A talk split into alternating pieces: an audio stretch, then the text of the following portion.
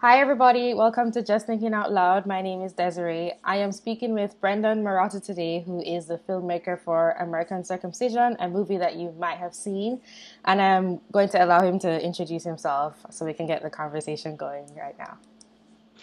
Hi, everyone. My name is Brendan Marotta. I am the director of American Circumcision, a feature length documentary on the modern circumcision debate in America and the growing movement that believes that all human beings should be able to make their own choices about their bodies. Okay. Uh, so, my first question to you would be, and I'm sure for anyone listening, is how did you get involved in this issue and what led you, what steps led you to the point that you are at right now? So I think, like most people, circumcision wasn't something I thought about a lot. It was not something I even expected to make a documentary about. But I went through a period where I was learning a lot about early life psychology and about how things that happen to us in childhood affect us later on. And as I was doing that research, I would run across information on circumcision. And, you know, it always bothered me a little bit. But one of the things that I found was that the procedure was often done without anesthesia. And so here I am, I'm reading about things about how, you know, if you don't hold a child or you shame them when they're young, that creates patterns later on in life. What impact must holding down a child and cutting off part of his body have? And then, you know, I you know, I just sort of thought, well, that's really uncomfortable, that's really unsettling, but there's nothing I can do about that now. So I kind of pushed it out of sight, out of mind. And then as I was researching, I also started finding something called foreskin restoration, where men take the remaining skin that they have and they stretch it over time to get a covering of that again. And I thought, wait a minute, I've been told my whole life there's nothing you can do about this, but clearly there's something that lots of men are doing about it.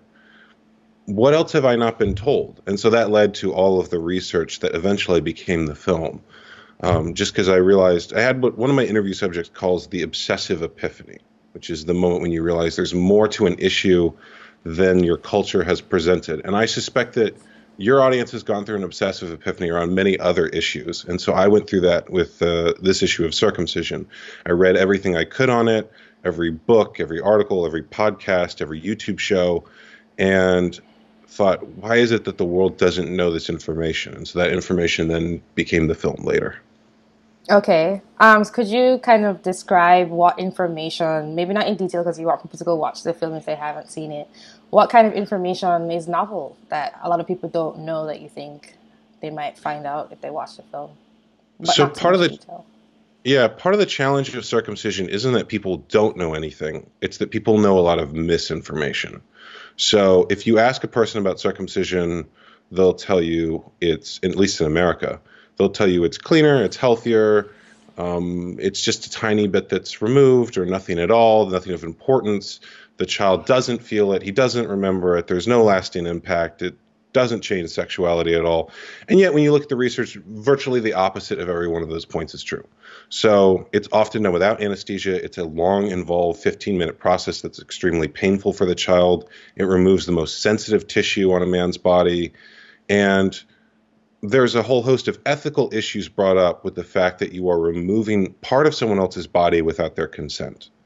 So when I started researching the issue, what I found is, you know, in the media, it's presented as this one time decision that parents make that you never have to think about again. And in reality, it's more like throwing a stone in a pond. It's something that ripples out throughout a man's life. It affects his relationships, his sexuality, his self-image, his his view of his own body. It affects all of these cultural institutions. It affects law and religion and government and medicine. And this is the most common surgery in America. So how could it not affect the majority of the population when it's done on the majority of men? So what I found in my research is that this is framed as a fringe issue or something that is small or minute or doesn't really affect people because in, fact it affects most people. Yeah i um i watched the the film and uh, a couple things stood out to me. And you started this conversation with doing research on how early childhood experiences influence um, later adulthood and then you're also describing how it's it's more like uh, a ripple in a pond. And some key moments in the film for me were I can't remember the name of the the names of the individuals speaking, but one person was saying that it was the baby's first shared sexual experience, and that it was where um, sex and violence came together for the very first time. And I thought that was wow, that's kind of intense to, to think about. And then also speaking about how um, circumcision changes how sex occurs between a man and a woman, and how it it creates more separation. I guess would be the way to describe it. And um, something about the strokes being different, which I can't remember all the details, but it changes this vital very intimate experience that you could have with another human being. And that's something that's going to last forever in your lifetime. So I, I definitely think that people trying to minimize the impact that it can have on an individual's life is, is not good. Um, so that's something that stood out. Those are things that stood out to me when I, I watched the film. Yeah, the the psychological impact and the sexual impact I find are the two aspects that people are most curious about. So when a child is born, their first developmental task, if you will, is to bond with the mother. Children are born, you know, human children are born earlier than than other animals might be, or earlier than, than you think that they would, because if we were to wait till later, the head of the child could literally not fit out of the woman. So children are tied to their mother for the first few parts of their life. And during that time, they are learning about the world. They're developing sort of fundamental attitudes and, and things that can change their behavior later. And this has been scientifically studied. So, one of the studies that we reference in the film is a study in which children were vaccinated later and they found that one group of children responded dramatically to the pain of vaccination. So when they put the needle in for the vaccination, one group had this big dramatic overreaction. And they were trying to figure out what group it was. You know, was it children who'd been breastfed or children who didn't or children who were held more? And what they found was that it was children who'd been circumcised who had this dramatic reaction.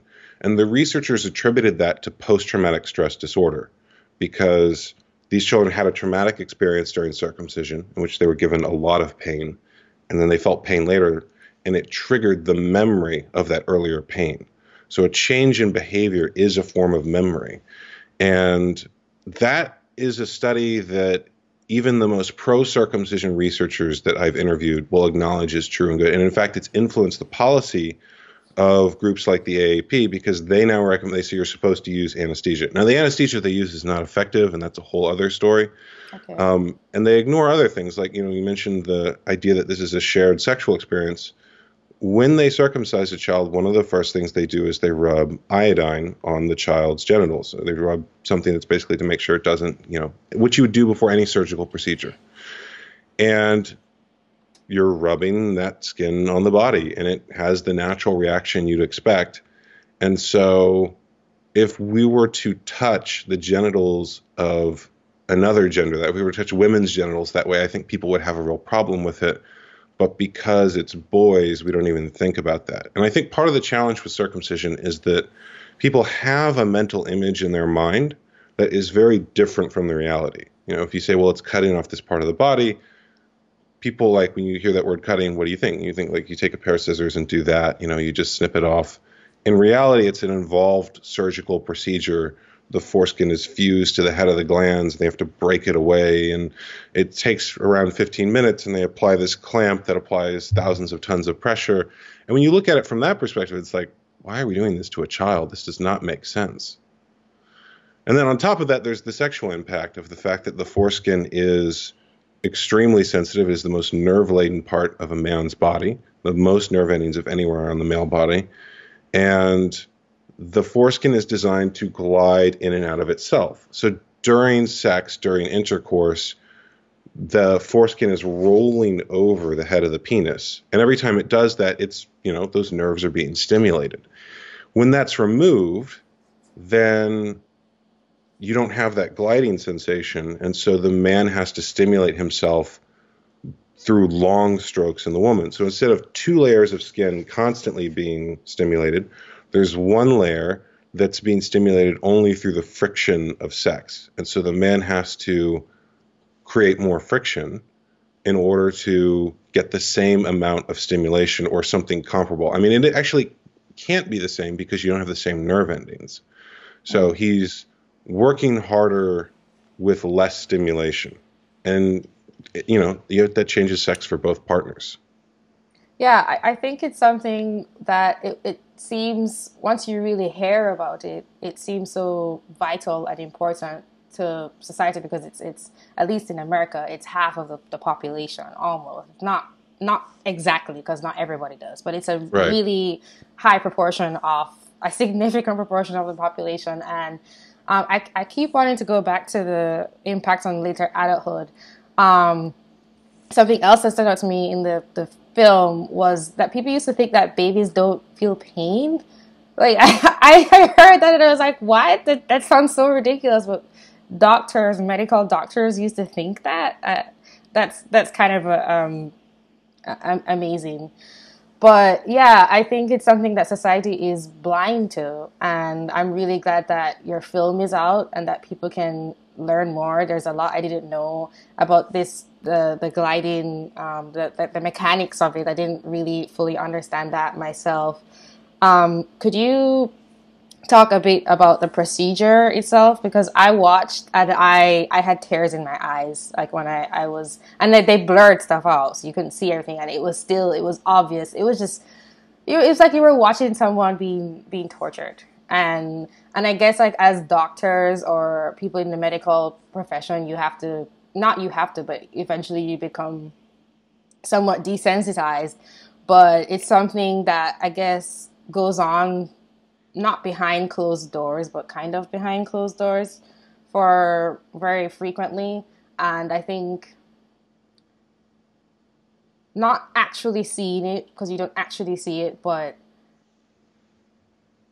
sort of seeing it with a bit of the the visual censorship that happens in your film, I think is a very different experience than simply hearing about it, like what you were saying. Could you like describe a bit what actually happens. yeah, a lot minutes. of a lot of the activists I've interviewed say that seeing the procedure for the first time is what made them become activists on this issue. So the version on Netflix is blurred, the version on other platforms is not. And when we did a tour with the film, there's a graphic on screen that says, you know, we're about to show the procedure and that the full procedure is 20 minutes and we're only going to show you two minutes. And every screening we did, there's two or three people who would step outside, and then they just knew for those two minutes that was not something that they were going to be able to watch. Their uh, constitution was not one that could handle seeing something that graphic. And there's usually a few people who cry during that scene. And yet, the version that we show in the film is what you might call a best case scenario for circumcision. So it's one where the doctor is really conscious of the pain aspect and actually uses anesthesia the way that you're supposed to. And many activists who've been involved on the issue for a while say that was a lot less graphic than I thought it would be. You know, this, you can actually go on YouTube and see versions of the procedure that are much more graphic than that. And yet, the people I know who've never seen one before, when they see it, they go, "That was really intense. Like that was almost more than I could handle." And so, the procedure itself, you know, the foreskin is fused to the head of the glans, kind of like how your fingernail is fused to your finger. So the first thing they have to do is use a blunt probe and break that away. And I mean, you can imagine if you were to put an object between your fingernail and your finger, that's really painful. So that's the first thing that they do. And usually, when the, you see video of the procedure, that's when the child's dramatic reaction begins. That's when they start screaming and screaming in a way that you do not hear children scream. So there's one sound that a child makes when he's uncomfortable or he wants attention or he wants uh, to be fed. It's not that sound. This is a distress call. Mm-hmm. Uh, and then there is a clamp applied. Uh, usually it's something called a Gomco clamp that applies thousands of tons of pressure to the foreskin to a circle around it and sits on there for five minutes to basically make it so that the doctor can cut that part of the body away. But it's on there for five minutes, and you have to wait five minutes for it. So for five minutes, there's thousands of tons of pressure on that part of the body. And some doctors will tell you that the child sleeps right through the procedure. And when that happens, what's really happening is that the child, because he cannot escape physically, is escaping psychologically. So there are some children who scream through the whole thing, and then there are some who simply can't handle it and just check out. Like they go somewhere else because it's too painful for them to psychologically be present in their body during that. And then that part is cut away. So then that's when they actually do that. And and people think that the circumcision scar is the only effect that this has. In reality, everything above the scar is scar tissue because the head of the penis itself had to have the foreskin, you know, pushed away from it. Again, like the way you pull a fingernail off. So when you just, for some people, just seeing the procedure, it's like that sounds awful. I do not want that happening to a child. Why would you do that? And I think part of the reason that doctors believed that infants did not feel pain is two reasons. One, we in America, people used to give birth under full anesthesia. So they would just put the mother under, and then the child would come out also under full anesthesia because the mother had had it put in her system. And that's actually a really bad way to give birth. Like human beings are capable of giving birth without being injected full of anesthesia and chemicals and being basically put to sleep to do it. Why why is it a, a bad way? Because uh, why? Could you explain why is it bad? So it's a couple different things. Um, as a rule, generally, anytime that you disrupt a natural process in the body, I mean, there's there are all sorts of things that are supposed to happen during birth for the mother and child to bond. And one of the places I'm actually speaking this later, later this year is a place called the Association for Pre and Perinatal Psychology, which is a place that, or a psychological group that focuses on the idea that what we do to children early in their life makes a significant difference. And there is a thing known as birth trauma, in which people who have had particularly traumatic births have that affect them later in life in some way. So, natural birth um, involves the mother, you know, having contractions and putting that child out into the world. And I think that there's actually something that disempowers women when you tell them that their body somehow doesn't work the way that it is, and you need medical intervention to fix what is the natural thing that women are capable of. And there's some, you know, when that child comes out, they're meant to bond with the mother they're meant to establish that mother infant bond and connection and trust.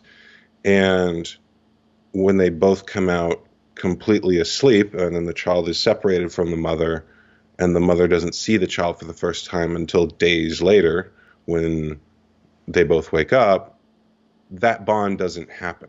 So I, I, actually think it disrupts some sort of connection with the mother and the child to basically put them both to sleep for that. And I feel like the underlying message of that is that women's bodies aren't capable of the one thing that only women's bodies are capable of, which is birth.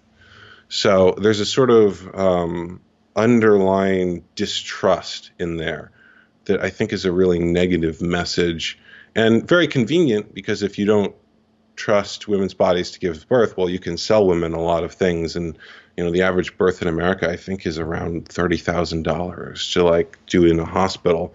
It's a lot of money whereas if you just believe that you could go and have a baby you wouldn't have to give them all that money. So it's a very convenient narrative for the doctors and hospitals yeah I, I was just wondering if the reason you thought it was bad was more psychological versus physical but i, I agree with you. I understand there's what a, you're saying. there's a physical impact as well but i have not gone through the science enough on that to be able to give you the exact impact of it. Okay. Um, and I, and then for the aspect of you know doctors believing infants didn't feel pain, I think there's also something there where, as a group, doctors are not very good at reading non-physical cues and being emotionally present with people. You know, during during surgery, uh, one doctor who I interviewed, he used to do circumcisions, and he said he eventually heard the cry of the baby, and when he heard that, he stopped he didn't do them anymore but he emotionally checked out every time he did the procedure. You know, he's in in medical school, he's under a lot of stress. Someone tells him to do this. You have that strong authority frame that has been studied many times in things like the Milgram experiment, where uh-huh. you know they would give t- give people an order to do something that would harm someone else, and because a person in a lab coat with authority told them to do that, they did it. And, and doctors as a group are very risk averse people. They're people who spent four years in school and then decided to spend another four years in school and have gone down a very traditional path that is gets a lot of social approval and requires following a system for a very extended period of time. When you when you think about who you might pick as a, a rabble rouser or someone willing to overturn existing systems, the kind of person who decides to spend eight years in school is probably not that person.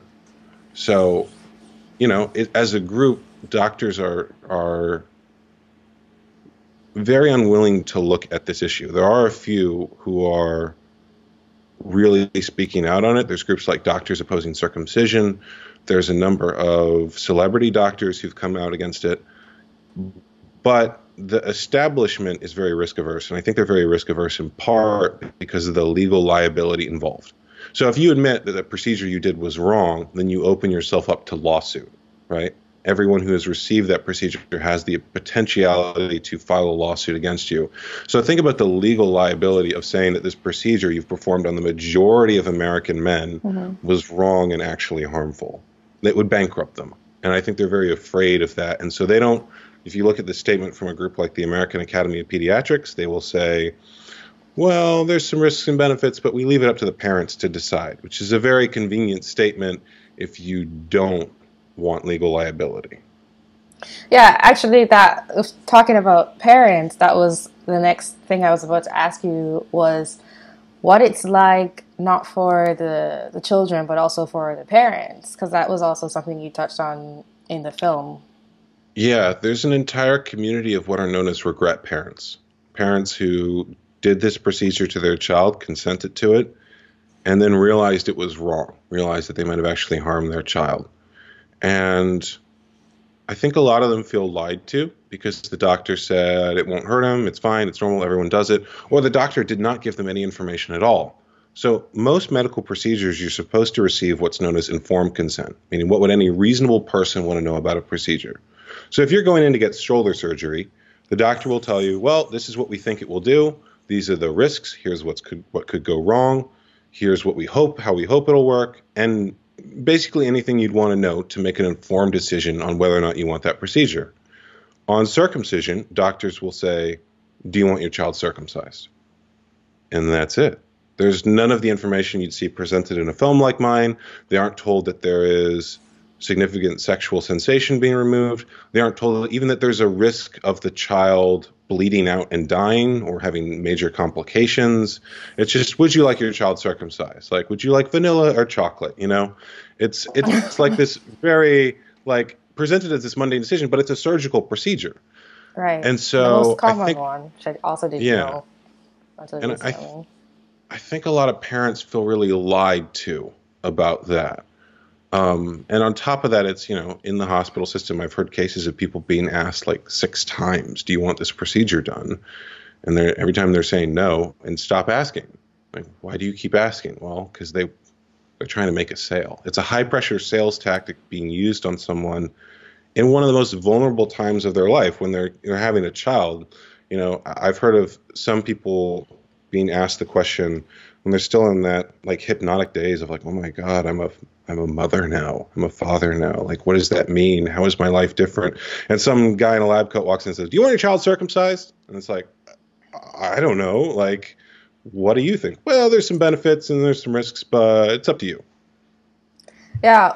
Could you give um, a summary of the arguments from people who are, like, there are doctors who are for um, circumcision or people who have been circumcised? Um, um, both men and women actually that came up in film.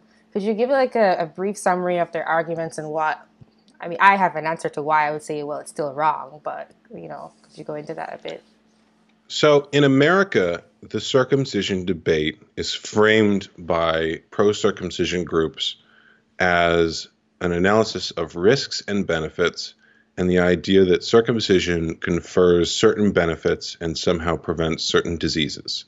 So their frame is that this is a preventative health measure similar to vaccines, and that if you do this, your risk of certain diseases like HIV, STDs, uh, uh, urinary tract infections is reduced, and that you know it's basically negligible enough that it's up to the parent, but we think there's some benefits. That's sort of the frame that they present. Overseas, I should add, in Europe in the rest of the world, it is not viewed that way. European medical groups have routinely condemned circumcision. There's a, a bill being explored in Iceland and Denmark, and I believe now Sweden, to potentially ban circumcision and say that you can only do it if you're a consenting adult. So if you're an adult, you're the age of 18, you can have any procedure you want done on your body, but we think that children should be protected. But in America, they sort of frame it as this risk benefit analysis. Now, what's interesting about that frame is that we don't use it on any other part of the body. So you wouldn't ask, like, what are the risks and benefits of cutting off my ear? You know, if I cut off my ear, am I going to get less ear infections? Will I not get swimmer's ear? Um, you would just sort of assume, well, that's part of the body and it has a function, so you should keep it. And more than that, even if you were to cut off the ear to prevent those problems, you couldn't do that to someone else. That right. person might want their ear. But on this part of the body, the most sensitive part of the body, the most intimate and personal part of the body, people frame it differently. So that frame is something that a lot of activists are challenging. And you can go through the studies that they have showing supposed medical benefits. So, for example, in the film, we go really deep into the HIV studies and those claims. And when you get into the data of those, I don't think the data is compelling or convincing. And there's a lot of methodological errors, there's a lot of things that don't really add up or make sense. But in order to do that, you know, how many people read academic journals and scientific studies and how many people actually go into the data table of those studies and do any kind of critical analysis. Most people read a headline that says circumcision prevents HIV. They go, well, that sounds great. I don't want HIV. I'm circumcised. Good to know. And they move on with their life, right? Right. So, and, and on top of that, even that frame is one that we don't take with any other part of the body, and we don't take with women's bodies. So there's studies suggesting that female circumcision reduce, you know, female circumcised women have the lowest rate of HIV in the world.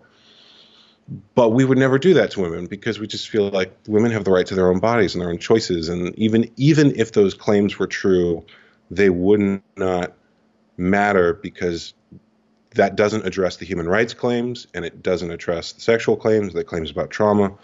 So it is something where I'm familiar with those studies. I can go into them. Our first edit on the HIV studies was an hour long, and we talked about how more people left those studies than stayed in. We talked about how there's dozens of of you know contra studies that show the opposite, including by the authors of the studies that are being used to claim it it has benefit. Right. Um, we talked about how uh, you know just lots of methodological errors and the fact that the way that they were carried out, you couldn't do in the United States. You couldn't do a study where you give people the equivalent of $10,000 in free health care and then have them give you an unbiased response, right? And the moment right. you start giving that amount of money, especially to people who, you know, in parts of Africa that that do not have the same level of wealth as Americans, you're going to have some skewed results and there's going to be a situation created where you expect people to certain people the subjects you're working with have an expectation to maybe give you the answer they want. Yeah, I'm I'm not a fan of it at all, as you would expect. And I think people are getting lost in the semantics, this risks versus benefits and how it might help when the issue is the human rights issue. It's not your body and it's a child or it's a baby and they, they can't make these decisions and it's something that's going to impact them for the rest of their life and it's such a it's such an intimate experience and like um, part of the body, and you touched on it a little bit, but there's also it's boys, so it's the male um, side of the species, and you would not be making the same arguments. I mean, people people are outraged. Uh, people have, I think they've had campaigns. I've heard a lot more. I mean, maybe it's due to the speakers I listen to, but um, outside of my own personal interest, I know that I hear way more about female circumcision, about how terrible that is. Usually they're talking about some part in Africa or something, but it doesn't, but there's a struggle and a fight to get the voice out and the word out when it comes to boys. Yeah, I think that has a lot to do with how our culture perceives both men, men and women. So men are seen as more expendable in some way. There's the idea of male disposability, that men are expected to do things which are unsafe for the good of the tribe. And at the same time, I think that our blind spot. Actually, I said this in in an in an interview I did nearly two years ago now. I said that I thought that female circumcision would become legal in America because of our blind spot on male circumcision. And hmm. now it has. So there was a recent court case overturning the federal ban on female genital cutting in America. Right. Could you give was, a Could you give a date? Uh, for the court case? Yes. It happened this winter. I don't know the exact month. I think it was November, but That's I have okay. to check. The winter. But there was a yeah, there was a a Muslim group in Michigan that practiced female circumcision, specifically what's known as the ritual nick. So they don't remove any tissue, they just draw blood from that part of the body. And there was a federal case against them, and they argued, they said, what we are doing is less invasive than male circumcision, and we have the right to practice our religion. So they made the same argument that many advocates of male circumcision make and many female circumcision groups, groups that promote female circumcision, are now taking the same frame. They're saying, we think there's medical benefit to female circumcision. It's our religion, it's our tradition, it's our cultural choice. We think it looks better. All of the same arguments you see made on male circumcision are now being applied to female circumcision. And if you accept the frame that you can do genital surgeries on children, it there is a valid argument to be made that we should apply those rules equally. And so now the federal law against female circumcision has been overturned, and there's a lot of groups scrambling to now put up state laws because there's only, I believe, 29 states that have a, a state law against female genital cutting. But I don't think those are going to hold because the equal protection argument still applies. There is still an argument to be made that you are banning one type of genital cutting practiced by one culture and one set of religions and allowing genital cutting that is practiced by another set of cultures and religions. So there's a, there's an unequal standard being applied here. And the people that want to allow male circumcision, I think, are going to be willing to throw women under the bus so they can continue their genital cutting tradition and you know it's it's a slow thing happening and i don't like it and it's very i think it's very bad but that's sort of the speed that courts move at and there are there's a lot of interest from from groups against female genital cutting to maintain the same narrative because i think a lot of their funding is based in that so if they say hey people who are funding our organization we actually think that maybe you're doing something bad too that funding might dry up and they might not receive the same amount of money. Um, but I think the idea that you can somehow say that it's okay to cut one gender and not another is a losing strategy that's going to cost them the gains that the movement against female genital cutting has made. And what you're seeing now is that a lot of groups are banding together on the idea of genital autonomy, the idea that you have the right to your own body, if you're 18, you can get any procedure you don't want, but children should have the right to an intact body, and they they say that on male genital cutting, they say it on female genital cutting, they say it on intersex children. Everyone has the right to the body they're born with. Yeah, uh, it. I was just thinking that it brings up um, these really fundamental ethical questions when you were talking about male expendability. I think that that has evolved through um, some biological function in terms of how the, the species you know get, gets resources for itself and reproduces. And then also I was thinking about par- the parent and child um, dynamic where the child is basically owned by the parent. And I'm not sure that we've really had well thought out and resolved discussions as a society about these things. Right. Yes. There's been a lot of discussion around women's rights and women's issues, but we haven't really had a similar movement around men. And I think this issue is really challenging for men because men don't want a victim identity. Men do not want to be seen as weak or harmed in some way. And so admitting or talking about anything that might imply weakness or harm is really difficult for men. We socially reward men for sacrificing their comfort for the good of the tribe. So if a man works longer hours, if he does something like the military or police or firefighting in which he puts himself in harm's way for the good of others, there's a lot of social reward for that. Yeah. And if you complain or you say that somehow you've been harmed, that feels to many men a bit like the opposite of being willing to sacrifice your comfort for the good of the tribe.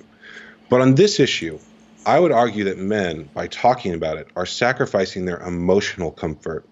They are doing something that is very uncomfortable for them, and they're doing it for the good of the tribe, for their future children, for future generations, for the protection of others. It's just okay. that because society doesn't understand this issue, we don't socially reward men for that. And yet, they are actually doing something very brave by talking about this and something that will benefit the tribe. Could you talk a bit more about the, the restoration movement and what men are doing to overcome these issues? So, one of the things that I've read is that men heal differently than women. Women tend to do really well in talk therapy, and men tend to want to do something in some way. They want a process they can go through. And for a lot of men, restoration is something that helps them in that way. So, restoration you know, like we mentioned, there's complex nerve endings in the foreskin, and you can't get those back. Those are gone, although there may be ways to get them back in the future. So, what men will do is they'll stretch the remaining skin that they have over time, just a little bit of stretching each day. And the men who do this say it's not painful, it's just a bit of tension. It would be like the way that some people they put a gauge in their ear and they just stretch it over time, and then their ear becomes longer. Same principle apply. Just a little bit of tension each day allows that to grow until they have something that acts like a foreskin and covers that part of the body and can do the gliding motion. And a lot of men who've done this report a significant increase in sexual sensation. So if you're circumcised, you have what's known as keratinization. It's it's a tough layer of keratin that builds up on the skin over time. You might experience something similar to this if you work with your hands a lot and you get calluses on them, or your elbow probably has a bit on it. It's just if you rub something over time, it's going to develop a layer of protection. And the foreskin is, or excuse me, the, the head of the penis is mucosal. So it's like the inside of your lip. It's meant to be slippery and wet. And if it's being rubbed against whatever you're wearing all the time, it'll develop this sort of layer of protection on it. And one of the first things that happens when you when you cover that part of the body is that that layer of keratin goes away. And so you can actually try this yourself. You could try, for example, if you're a man, wearing a condom for two weeks straight or three weeks straight, and you'll lose that layer of keratin because that part of the body is no longer being rubbed and abraded. And once that happens, that part of the body is more sensitive. Plus, you get the gliding sensation of the head of the penis moving inside a sort of facsimile foreskin. So one of the people who I talked to was a guy who had had all three. He had he had had sex intact. He was circumcised as an adult, and then he found out what a huge difference it made and restored his foreskin. And one of the things that he said, he's a bit of a legend in the foreskin restoration community. He'd said that sex intact was a 10, circumcised was a three, and restored was a seven. So that sort of gives you an oh. idea of the difference in sensation. And like I mentioned, it doesn't give all the sensation back, but it gives a lot. So another story that I heard as I was researching this was someone who'd been unable to have kids. He did not have the sensitivity to finish inside his wife, and after he restored, he was able to.